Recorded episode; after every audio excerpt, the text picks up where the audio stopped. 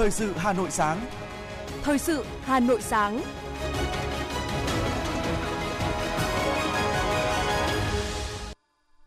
Hoài Linh và Ngọc Bách xin được đồng hành cùng quý thính giả trong ba mươi phút của chương trình Thời sự sáng nay, thứ Bảy ngày năm tháng mười một năm hai nghìn không trăm hai mươi hai. Những nội dung chính sẽ được đề cập đến trong chương trình. Ngân hàng Thế giới sẵn sàng hỗ trợ Việt Nam phát triển kinh tế theo hướng bền vững. Chủ tịch Ủy ban Nhân dân thành phố Trần Sĩ Thanh thăm và làm việc tại Lào.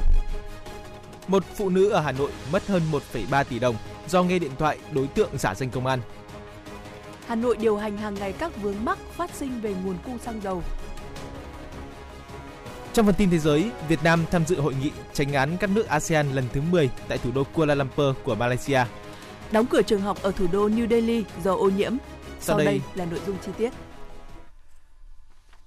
Thưa quý vị thính giả, Ủy viên Bộ Chính trị, Chủ tịch Hội đồng Lý luận Trung ương, Giám đốc Học viện Chính trị Quốc gia Hồ Chí Minh Nguyễn Xuân Thắng vừa tiếp ông Marcelo Demora Estevalo Filho,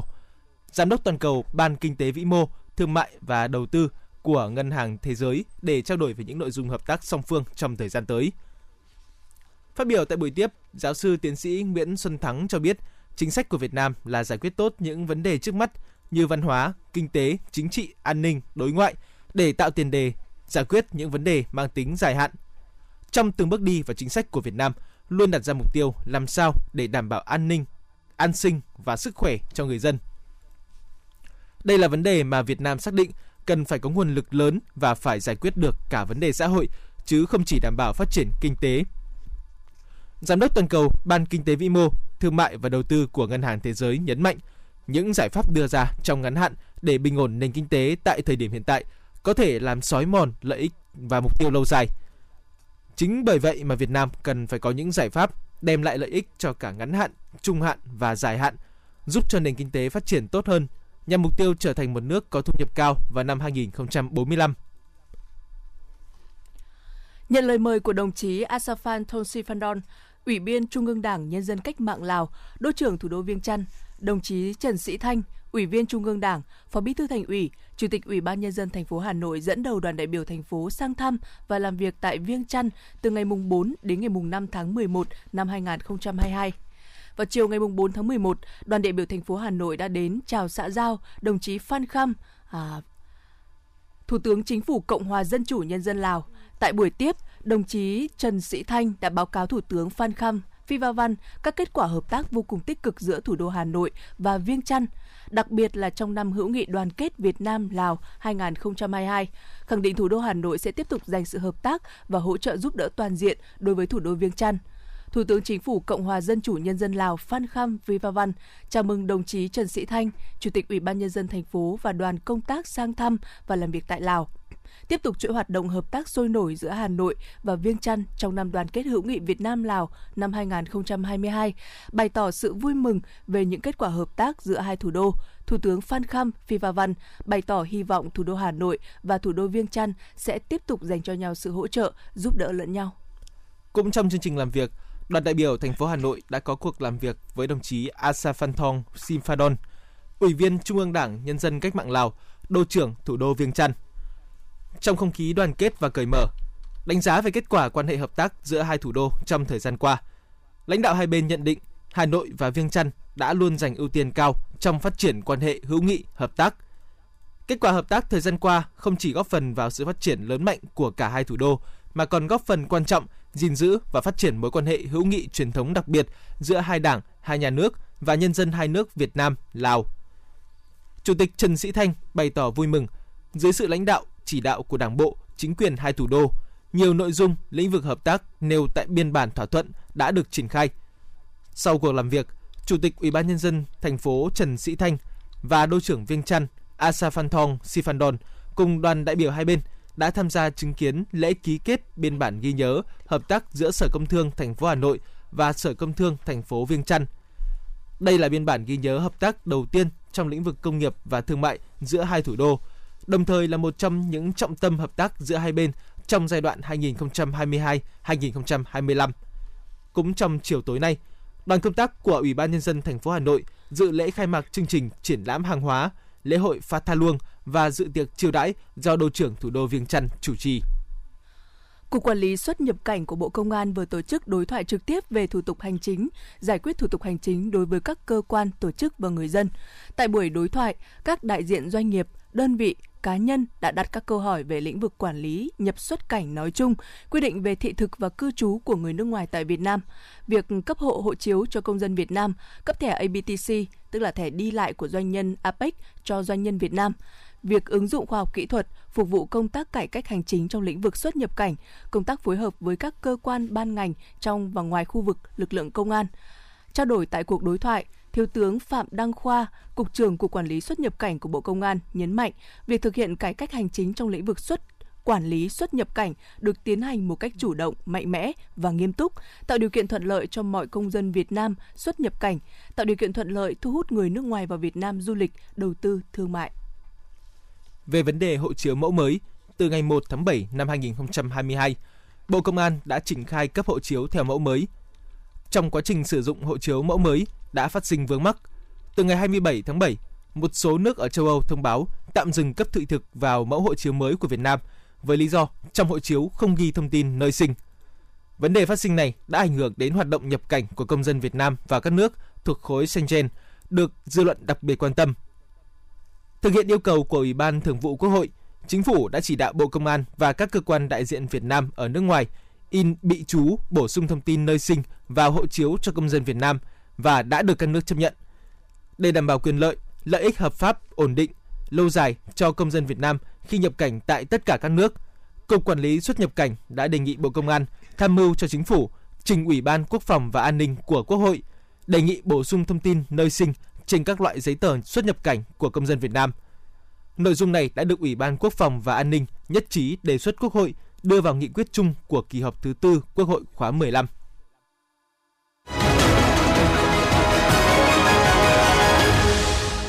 Chương trình xin được tiếp nối với một số các thông tin kinh tế. Ủy ban Nhân dân thành phố Hà Nội vừa ra văn bản hỏa tốc về việc thực hiện công điện của Thủ tướng Chính phủ về quản lý, điều hành mặt hàng xăng dầu. Theo đó, nhằm đảm bảo thị trường xăng dầu hoạt động ổn định, phục vụ nhu cầu tiêu dùng của nhân dân thủ đô trong những tháng cuối năm hai nghìn không trăm hai mươi hai, dịp Tết Nguyên, Nguyên đán Quý Mão và các tháng đầu năm hai nghìn không trăm hai mươi ba,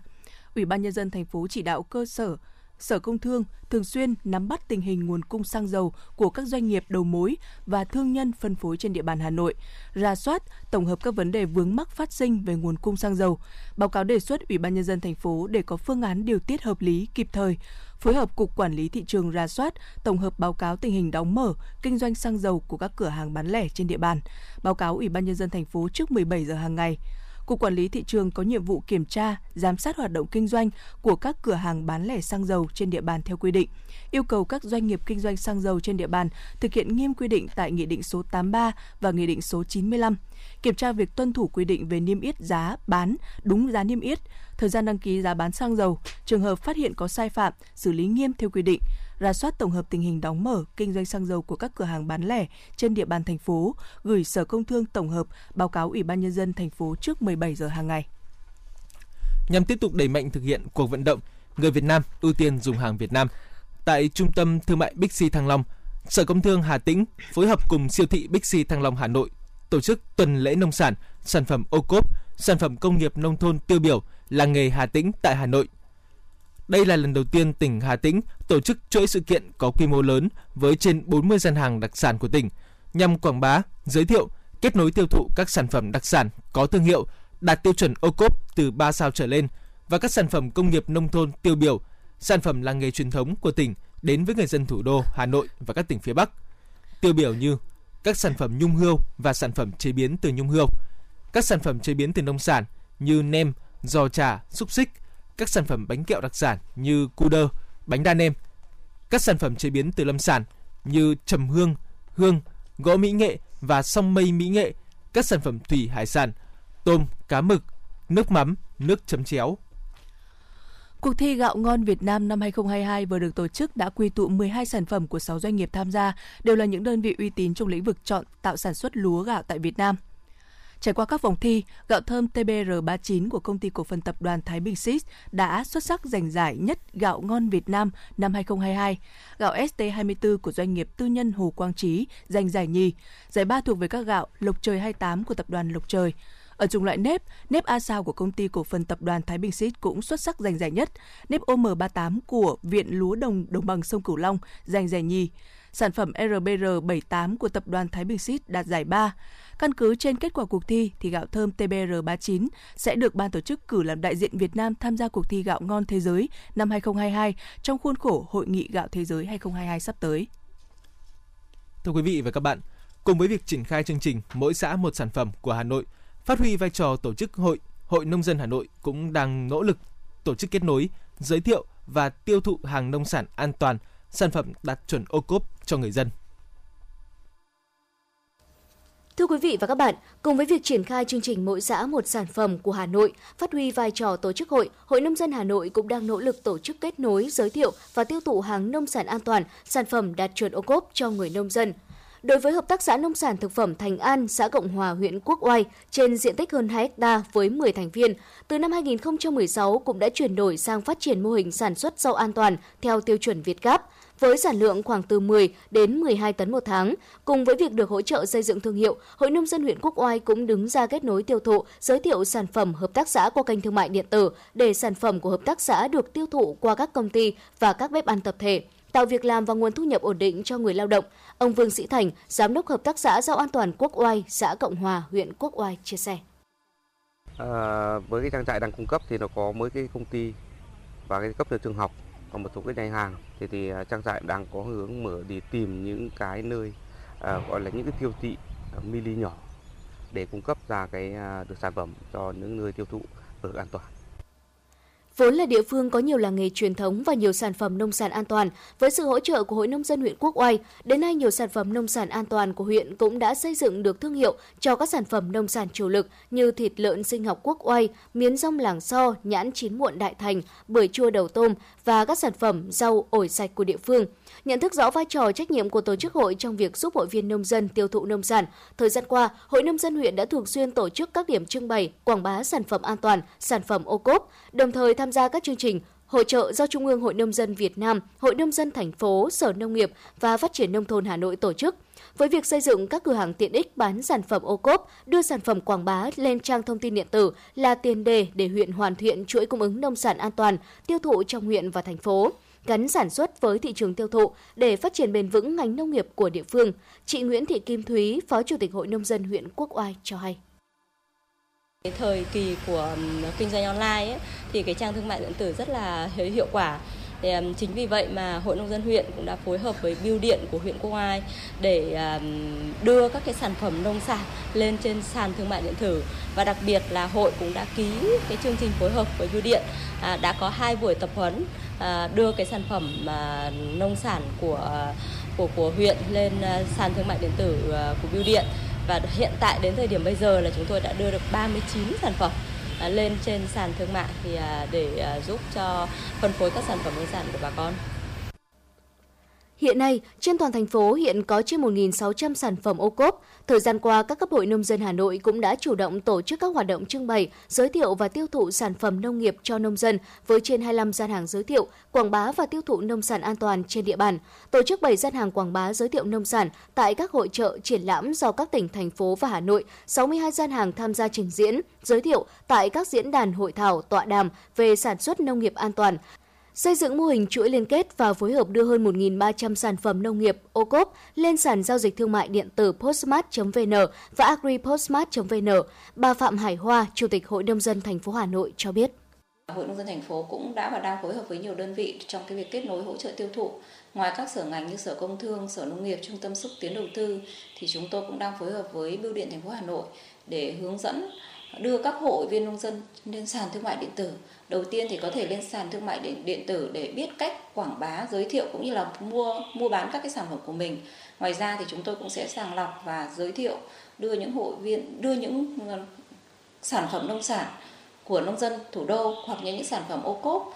có đảm bảo đầy đủ các tiêu chuẩn để đưa lên sàn thương mại điện tử. Đến thời điểm này thì cũng đã có khoảng trên một nghìn ba trăm sản phẩm nông sản của thủ đô cũng như là sản phẩm ô cốp đã được đưa giới thiệu lên sàn thương mại điện tử Postmart. Việc gắn kết sản xuất và khâu tiêu thụ thành một chuỗi khép kín sẽ tránh được tình trạng được bùa rớt giá, sáng tươi chiều héo cố hữu của sản xuất nông nghiệp truyền thống không theo quy hoạch. Cùng với việc đẩy nhanh tái cơ cấu nền nông nghiệp, xây dựng các vùng chuyên canh tập trung, thì Hội Nông dân thành phố cũng đang từng bước xây dựng thương hiệu cho các sản phẩm nông sản chủ lực và thúc đẩy quảng bá phát triển các chuỗi cung ứng nông sản an toàn của địa phương, tạo đầu ra ổn định cho sản phẩm nông sản an toàn.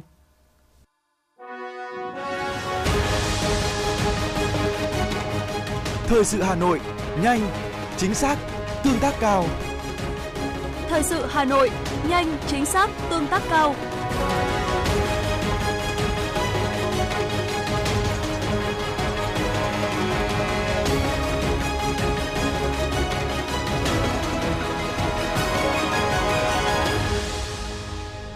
Trung ương Hội Liên hiệp Thanh niên Việt Nam phối hợp với Ủy ban An toàn Giao thông Quốc gia vừa tổ chức vòng chung kết toàn quốc và trao giải cuộc thi trực tuyến Thanh niên với văn hóa giao thông năm hai không hai hai, trao giải cuộc thi Ý tưởng ứng dụng các giải pháp công nghệ bảo đảm trật tự an toàn giao thông năm hai không hai hai dành cho đoàn viên thanh niên. Cuộc thi trực tuyến Thanh niên với văn hóa giao thông năm hai không hai hai diễn ra trong sáu tuần với hình thức, hình thức trực tuyến từ ngày mười chín tháng sáu đến ngày ba mươi tháng bảy trên ứng dụng Thanh niên Việt Nam. Kết quả một giải nhất trị giá mười triệu đồng thuộc về thí sinh Nguyễn Hoàng Phúc, hai mươi lăm tuổi ở thành phố Hồ Chí Minh. Tại chương trình, Trung ương Hội Liên hiệp Thanh niên Việt Nam và Ủy ban An toàn Giao thông Quốc gia cũng trao giải cuộc thi Ý tưởng ứng dụng các giải pháp công nghệ bảo đảm trật tự an toàn giao thông năm hai không hai hai. Giải nhất thuộc về ý tưởng robot phân tích và cảnh báo dòng chảy xa bờ nguy hiểm của nhóm sinh viên Đại học Nội vụ Hà Nội do Nguyễn Duy Khang là nhóm trưởng. Hàng nghìn học sinh của mười hai trường trung học phổ thông thuộc cụm Long Biên, Gia Lâm hào hứng tham gia hoạt động ngoại khóa tìm hiểu kiến thức pháp luật. Hoạt động ý nghĩa này nhằm xây dựng ý thức, rèn nếp sống văn minh cho học sinh, góp phần hạn chế các hành vi lệch chuẩn cũng như bạo lực học đường. Nét mới trong việc tổ chức hoạt động hưởng ứng Ngày Pháp luật nước Cộng hòa xã hội chủ nghĩa Việt Nam năm nay của các trường, đó là giúp học sinh tiếp cận với kiến thức pháp luật một cách tự nhiên thông qua việc trả lời câu hỏi trắc nghiệm và xử lý tình huống. Các trường cũng xác định những vấn đề mới, nóng, đang được dư luận xã hội quan tâm như bạo lực học đường, sử dụng mạng Internet, bắt nạt bạn để đưa vào chương trình. Công an quận Long Biên, Hà Nội cho biết đang xác minh điều tra vụ giả danh cán bộ công an lừa đảo chiếm đoạt tài sản đối với số tiền là hơn một phẩy ba tỷ đồng. Theo đó, ngày mùng một tháng mười một, Công an phường Sài Đồng, quận Long Biên tiếp nhận đơn trình báo của bà H, sinh năm một nghìn chín trăm năm mươi tám, trú tại Long Biên, về việc có nhận được điện thoại của một đối tượng tự xưng là nhân viên Sở Điện lực Hà Nội, thông báo căn cước công dân của bà đang có người mạo danh sử dụng để lắp đồng hồ hiện tại tại thành phố Hồ Chí Minh. Đối tượng thông báo số tiền đang nợ của Sở Điện lực là ba mươi tám triệu đồng. Bà Hát trả lời không liên quan gì đến việc này và sẽ ra công an phường để trình báo, thì các đối tượng kết nối máy cho bà Hát gặp cán bộ công an thành phố Hồ Chí Minh. Sau đó bà Hát nhận được điện thoại của một đối tượng tự xưng ở phòng cảnh sát điều tra công an thành phố Hồ Chí Minh nói là sẽ giúp giải quyết vấn đề này. Đối tượng nói bà Hát có liên quan đến đường dây mua bán ma túy và rửa tiền nên muốn phối hợp thì bà Hát phải kê khai toàn bộ số tài sản trong gia đình. Do lo sợ nên bà Hát đã cung cấp cho các đối tượng thông tin sổ tiết kiệm tại ngân hàng với số tiền là một phẩy ba mươi lăm tỷ đồng. Các đối tượng yêu cầu bà Hát phải giữ bí mật và ra ngân hàng chuyển tiền từ sổ tiết kiệm vào tài khoản của chúng. Sau khi chuyển tiền, bà Hát mới biết mình bị lừa và đến cơ quan công an trình báo.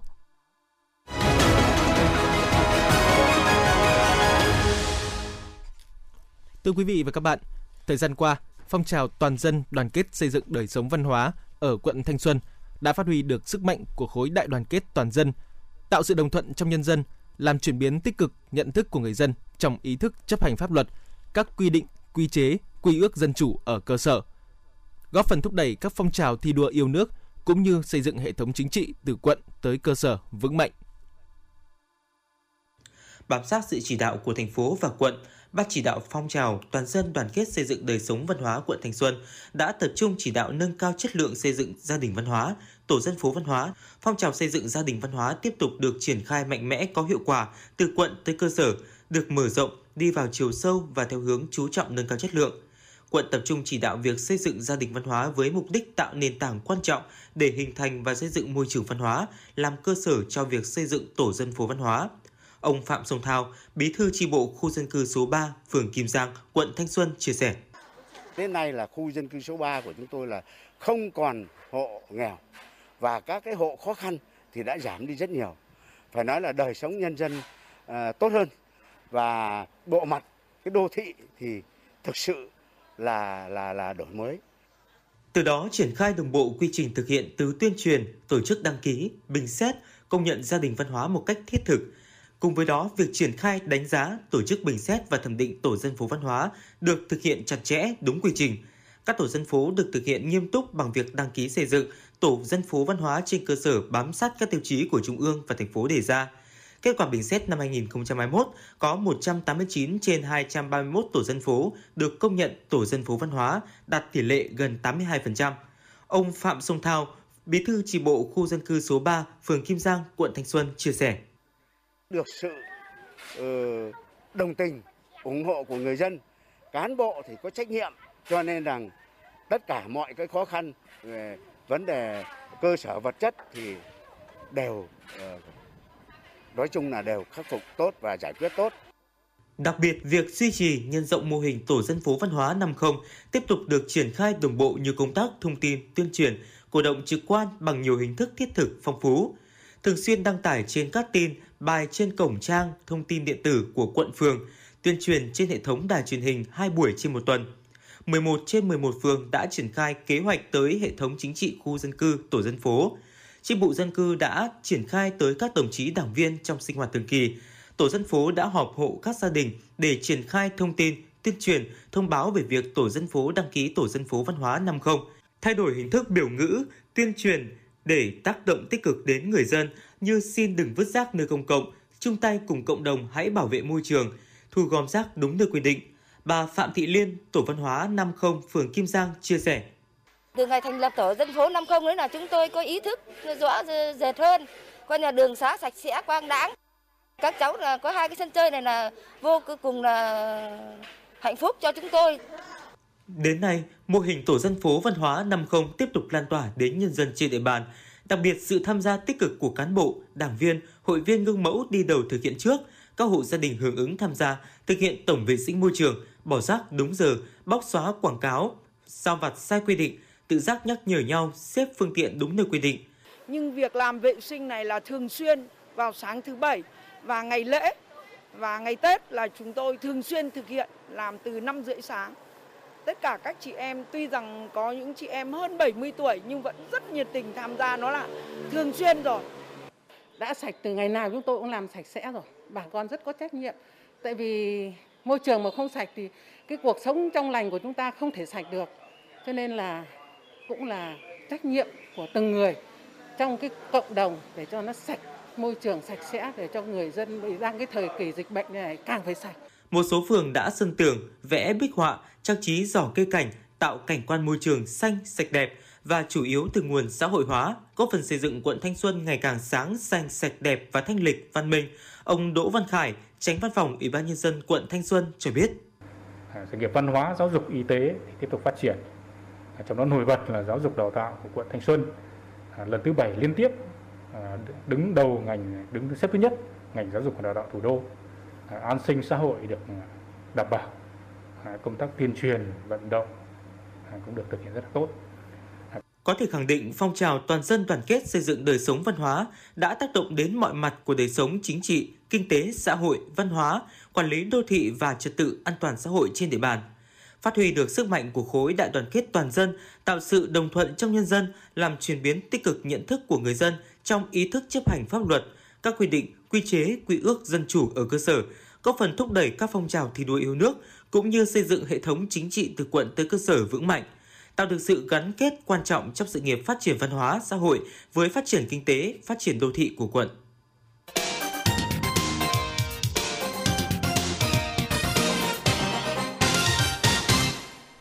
Xin được chuyển sang phần tin thế giới. Đoàn đại biểu cấp cao Tòa án Nhân dân tối cao Việt Nam do đồng chí Nguyễn Hòa Bình, Ủy viên Bộ Chính trị, Bí thư Trung ương Đảng, Chánh án tối cao làm trưởng đoàn đã tham dự hội nghị chánh án các nước a sê an lần thứ mười tại thủ đô Kuala Lumpur của Malaysia. Hội nghị lần này tập trung thảo luận về những vấn đề hợp tác trong tương lai mang lại nhiều lợi ích cho nhân dân như vấn đề ứng dụng công nghệ thông tin trong hoạt động tòa án, tống đạt giấy tờ trong tranh chấp dân sự, trao đổi tranh chấp có liên quan đến trẻ em. Bộ Ngoại giao và Hợp tác Quốc tế Campuchia đã ra thông báo chính thức về chương trình Hội nghị cấp cao a sê an lần thứ bốn mươi, bốn mươi mốt và các hội nghị liên quan. Theo chương trình, các sự kiện sẽ được tổ chức gồm có Hội nghị cấp cao a sê an lần thứ bốn mươi và bốn mươi mốt, Hội nghị cấp cao a sê an Trung Quốc lần thứ hai mươi lăm, Hội nghị cấp cao a sê an-Nhật Bản lần thứ hai mươi lăm, Hội nghị cấp cao a sê an-Hàn Quốc lần thứ hai mươi ba, Hội nghị cấp cao a sê an cộng ba lần thứ hai mươi lăm, Hội nghị cấp cao a sê an-Ấn Độ kỷ niệm ba mươi năm quan hệ đối thoại, Hội nghị cấp cao a sê an-Hoa Kỳ lần thứ mười, Hội nghị cấp cao a sê an-Australia lần thứ hai, Hội nghị cấp cao a sê an-Canada, Hội nghị cấp cao a sê an-Liên Hợp Quốc và Hội nghị cấp cao Đông Nam Á lần thứ mười bảy. Trong cuộc gặp gỡ với Thủ tướng Đức Olaf Scholz tại Bắc Kinh, Chủ tịch Trung Quốc Tập Cận Bình cho rằng với tư cách là hai nước lớn, Trung Quốc-Đức cần hợp tác trong bối cảnh bất ổn toàn cầu. Ông cũng mong muốn hai bên sẽ lên kế hoạch hợp tác cho giai đoạn tiếp theo. Phát biểu tại cuộc gặp, Chủ tịch Trung Quốc Tập Cận Bình cho biết Thủ tướng Đức Olaf Scholz là lãnh đạo châu Âu đầu tiên à, thăm Trung Quốc sau Đại hội hai mươi của Đảng Cộng sản Trung Quốc, và đây cũng là chuyến thăm đầu tiên của ông Olaf Scholz tới Trung Quốc từ khi trở thành Thủ tướng Đức. Hãng thông tấn Interfax đưa tin, Tổng thống Nga Vladimir Putin thông báo Moscow đã động viên ba trăm mười tám nghìn người tham gia các lực lượng vũ trang của nước này. Ông Putin cũng nhấn mạnh dân thường ở tỉnh Kherson của Ukraine mà Nga tuyên bố sáp nhập hồi tháng chín phải được sơ tán khỏi khu vực xung đột này. Hàn Quốc điều hàng chục máy bay chiến đấu làm nhiệm vụ sau khi phát hiện hơn một trăm tám mươi máy bay quân sự của Triều Tiên được huy động ở các vị trí khác nhau. Thông báo phía Hàn Quốc cho biết trong số các máy bay chiến đấu được triển khai có cả các tiêm kích tàng hình ép ba mươi lăm a, trong khi khoảng hai trăm bốn mươi tiêm kích đang tham gia cuộc tập trận chung của Vigilant Storm với Mỹ duy trì trạng thái sẵn sàng. Thủ đô New Delhi, Ấn Độ đã có ngày thứ hai liên tiếp chìm trong khói bụi, với chỉ số chất lượng không khí hiện ở mức bốn trăm bốn mươi lăm, vượt xa mức bốn trăm biểu hiện tình trạng ô nhiễm nghiêm trọng. Trước tình hình này, chính quyền New Delhi đã buộc phải ra lệnh đóng cửa các trường tiểu học từ ngày hôm nay và cân nhắc áp dụng các biện pháp hạn chế phương tiện lưu thông trên đường phố. Một trận động đất có độ lớn bốn phẩy chín đã làm rung chuyển thành phố Izmir, thủ cùng tỉnh cùng tên ở miền Tây Thổ Nhĩ Kỳ, khiến người dân vô cùng hoảng loạn. Theo truyền thông địa phương, thì một người đã thiệt mạng do lên cơn đau tim trong lúc hoảng loạn, trong khi đó sáu mươi tư người khác đã bị thương. Tòa tháp của một đền thờ Hồi giáo đã bị đổ sập, trong khi hơn hai mươi tòa nhà đã bị hư hại trong rung chấn. Cơ quan khảo sát địa chất Mỹ cho biết, cùng ngày cũng xảy ra một trận động đất có độ lớn sáu phẩy hai, làm rung chuyển khu vực vịnh California ở Mexico. Tâm chấn của trận động đất nằm ở độ sâu mười ki lô mét. Trước đó, Trung tâm Địa chấn Địa Trung Hải châu Âu cho rằng trận động đất này có độ lớn năm phẩy tám, được xác định ở vị trí cách vùng Bahia de Kino năm mươi sáu cây số về phía nam.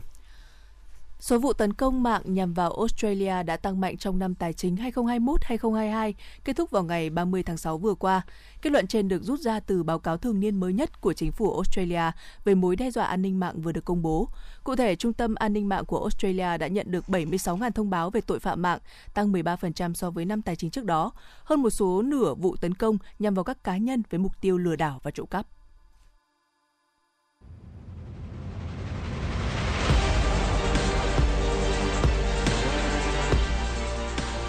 Bản tin thể thao. Bản tin thể thao.